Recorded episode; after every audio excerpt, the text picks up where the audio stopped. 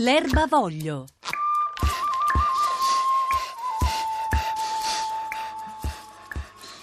Ottava lezione dell'erba voglio come fare un orto tutto per sé, ma in questo caso come fare un orto tutto per noi, perché par- parliamo di orto eh, scolastico, ne parliamo con la nostra insegnante di oggi, che è un'insegnante in senso stretto, una maestra elementare a Villazzano in provincia di Trento, Nadia Nicoletti, buongiorno.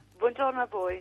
Nadia Nicoletti insegna da diversi anni e da diversi anni propone eh, la creazione di un orto a scuola e adesso ci faremo raccontare la sua esperienza, ma ci faremo anche raccontare come possiamo fare. Io ricordo, lei ha scritto due libri su questo, il primo uscito nel 2009 si chiama L'insalata era nell'orto, il secondo che è uscito da poco e lo sai che i papaveri, il giardino fiorito a scuola nel tempo libero, entrambi sono pubblicati dalla Salanima. Sul nostro sito troverete la nostra piccola bibliografia al riguardo. Allora, Nadia Nicoletti, da sette anni che lei fa l'orto eh, a scuola, intanto ci racconti eh, perché? Guardi, io sono sette anni che faccio l'orto nella scuola di Villazzano, ma prima l'ho fatto in altre due scuole perché io insegno da 37 anni e sono moltissimi anni che faccio l'orto scolastico. Allora, nella nostra scuola di Villazzano abbiamo un orto di 150 metri quadri dove coltiviamo un po' di tutto e ci lavorano principalmente le mie classi ma anche le altre classi. Abbiamo un bellissimo eh, progetto che riguarda per esempio le classi prime, cioè i bambini che vengono dalla scuola materna e che passano alla scuola elementare, che si chiama progetto Mettere radici. Questo progetto eh, prevede che i bambini quando nella primavera, adesso sarà ad aprile, verranno con la scuola materna a visitare la scuola che poi diventerà la loro scuola e in quell'occasione seminano il mais. Questo mais che poi tornano a vedere che pian pianino cresce e quando è giugno e la scuola materna finisce perché vanno in vacanza è già arrivato pressappoco alla loro altezza. Poi i bambini finiscono la scuola materna e a settembre entrano nella scuola elementare. Il primo giorno di scuola vanno a vedere com'è questo mais e nel frattempo è diventato altissimo e ha fatto le pannocchie. Per cui il primo giorno di scuola per questi bambini c'è la raccolta del mais. Poi nel corso dell'autunno il mais viene pulito, sgranato e abbiamo un mulino e facciamo la polenta con i bambini. Cioè maciniamo proprio questo mais, facciamo la farina, i bambini portano a casa un piccolo sacchettino di farina e con il resto fanno insieme una polenta. Questa è una delle nostre esperienze, insomma, ecco.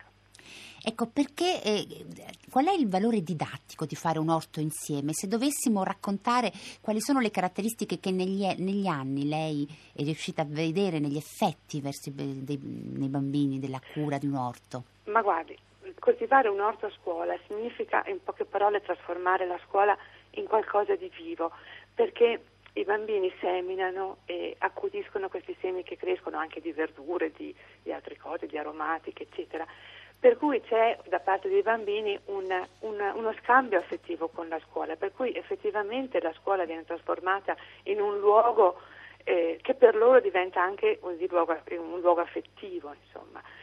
La scuola diventa una scuola che non è più una scuola solo di saperi, ma è una scuola anche del saper fare, cioè i bambini imparano ehm, a passare dalla teoria alla pratica, cioè dal fare, dal pensare e ragionare al fare e al progettare. Questa è la bellezza di un orto.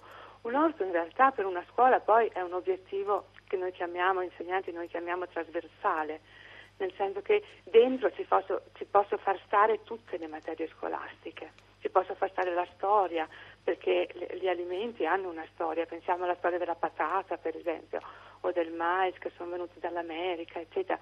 Ci posso far stare la, posso far stare la poesia, il disegno, eh, tutto insomma, ecco, volendo. Tutte le materie si possono far votare intorno al, all'argomento orto. Nadia Nicoletti, vediamo come, eh, che consigli dare a chi eh, volesse costruire e realizzare Guardi, un orto scolastico. Da dove si comincia? Allora, guardi, io eh, insegno in due classi quarte, per esempio, nella nostra scuola con le mie classi io faccio questa attività una volta in settimana, due ore di pomeriggio, sia d'estate che d'inverno eh, scusi, sia di, in, in, prima, in, autunno e primavera che in inverno. In inverno naturalmente facciamo altre attività, facciamo al chiuso, costruiamo mangiatoie per gli uccellini, eccetera, mentre l'autunno e la primavera è dedicato proprio ai lavori all'aperto e facciamo diciamo, l'orto, per così dire, vero e proprio. E molti mi chiedono consigli anche perché eh, ci sono tante scuole in Italia che fanno l'orto, è una cosa di cui non si parla molto ma che in realtà è diffusa, ci sono tantissimi insegnanti molto bravi che hanno gli orti.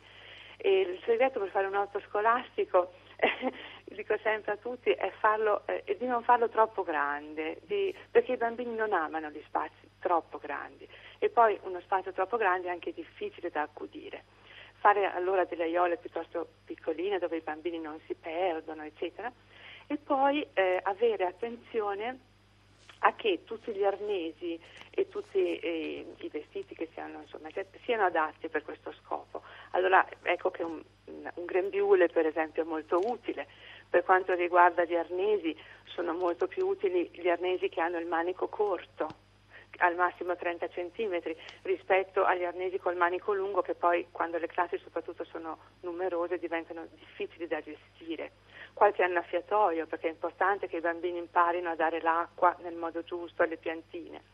E poi un orto scolastico eh, ha delle caratteristiche, al di là dell'organizzazione diciamo, degli spazi o degli arnesi, eccetera, che sono un po' diverse dall'orto di casa, non è la stessa cosa perché l'orto scolastico ha bisogno di avere due vite molto importanti, che sono la primavera e l'autunno.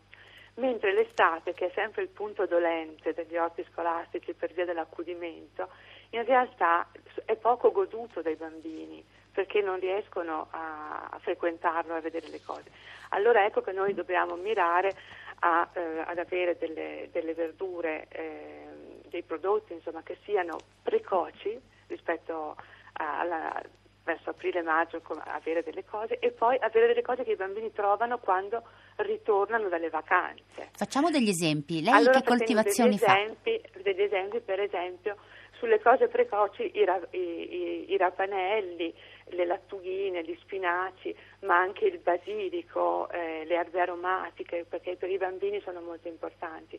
Ci sono per esempio in commercio da poco dei ravanelli che sono multicolore, cioè eh, ci sono rossi, bianchi, arancio, di tutti i colori, sono bellissimi da, da, piantare con i bambini e poi crescono molto velocemente. Oppure per esempio ci sono delle viete, delle bietole che sono colorate e sono buonissime da mangiare. Eh, sono degli ibridi nuovi che ci sono, ma per loro sono delle, delle feste vedere crescere tutti questi colori. Poi per esempio per l'autunno ricordarsi di piantare a primavera delle cose che eh, ci mettono tanto a crescere che quando ritornano in, in, a settembre, noi qua in Trentino a metà settembre cominciamo, ci siano nell'orto, per esempio zucche eh, oppure eh, patate, il mais di cui ho già parlato, eh, oppure i girasoli, ma anche i fagioli, le zucchine. Ecco, dando insomma mh, priorità a questi due aspetti che sono la primaverile e l'autunnale. Ecco, noi sul nostro sito radiotrescienza.rai.it, oltre ad aver messo una piccola bibliografia sull'orto scolastico, ci sono i due libri di Nadia Nicoletti che abbiamo già citato, L'insalata era nell'orto e Lo sai che i papaveri, pubblicati da Salani, ma poi ci sono altri due libri pubblicati dall'editoriale Scienza, Il mio orto, eh, che è un, scritto da Sonia Goldi, che eh, appunto racconta come costruire un piccolo orto, oppure ancora Emanuela Bussolati, Giardinieri in erba, dove all'interno si, trovi, si trova anche un kit di semi semina. E, ehm, Nadia Nicoletti, i bambini e le bambine seguono tutto l'iter, cioè la semina, certo. la preparazione, la raccolta, anche come dire, togliere le piante infestanti, seguono sì, tutto sì. il percorso? Seguono tutto il percorso e devo dire che ai bambini piace tantissimo stare nell'orto perché l'orto, eh, anche mettere le mani nella terra, anche se con i guantini così, è per loro un momento di grande, in cui, in cui si, si, rilassano molto e a loro piace proprio tanto. E i genitori, e tanto... e i genitori so, non si lamentano che magari i bambini tornino sporchi? A me non è mai successo che ecco. si lamentino che tornino sporchi. A volte per la verità qualche ginocchio eh, è tornato a casa un po' sporco di terra, però non ho mai avuto genitori che si sono lamentati per questa cosa, sono sempre molto collaborativi, insomma, ecco. È molto bello anche il rapporto che si hanno con gli animaletti selvatici, per esempio in un orto, no? Perché si trovano i lombrichi, allora si, si spiega perché, perché, cosa servono e si, si cap- i bambini capiscono che ci sono degli animali che sono utili e degli, degli animali che lo, non lo sono, come per esempio le lumache. Allora noi le raccogliamo e poi le portiamo da un'altra parte e le liberiamo in, in qualche prato. Ecco. Insegniamo ai bambini eh, che naturalmente ci sono e tutti gli esseri viventi vanno rispettati. Ecco Nadia, eh, Nadia Nicoletti, stanno arrivando molti messaggi al 335 5634 296, noi i messaggi poi li pubblichiamo sulla home page del nostro sito radio3.rai.it e da oggi pubblichiamo sul nostro sito anche eh, alcune delle mail che ci scrivono gli ascoltatori. Comunque ne leggo soltanto uno perché è un po' il, l'atmosfera prevalente nei messaggi. Vent'anni fa scuola città Pestalozzi a Firenze, orto e falegnameria, vere e proprie materie per tutte le classi, dalla prima elementare alla terza media, niente di più formativo nei miei ricordi ed è Francesco che, eh, che ci scrive. Io vorrei anche ricordare agli ascoltatori che sempre sul nostro sito radio3.rai.it abbiamo messo il collegamento a un piccolo video, eh, eh, Nadia Nicoletti, in cui c'è, c'è, lei ed è un video sul suo orto eh, di, eh, scolastico nel quale appunto si vede con quanta pazienza e con quanta attenzione questi bambini zappano, raccolgono, molto concentrati, davvero un piacere vedere anche i loro, i loro volti. Eh, Nadia Nicoletti, io la ringrazio per essere stata qui, qui, con noi eh, per l'ottava lezione dell'erbavoglio eh, dedicata appunto agli orti eh, scolastici. Ora eh, a me non resta che ricordarvi che tutte le otto lezioni dell'erbavoglio eh, sono oh, scaricabili, quindi riascoltabili in podcast andando appunto su radiotrescienza.rai.it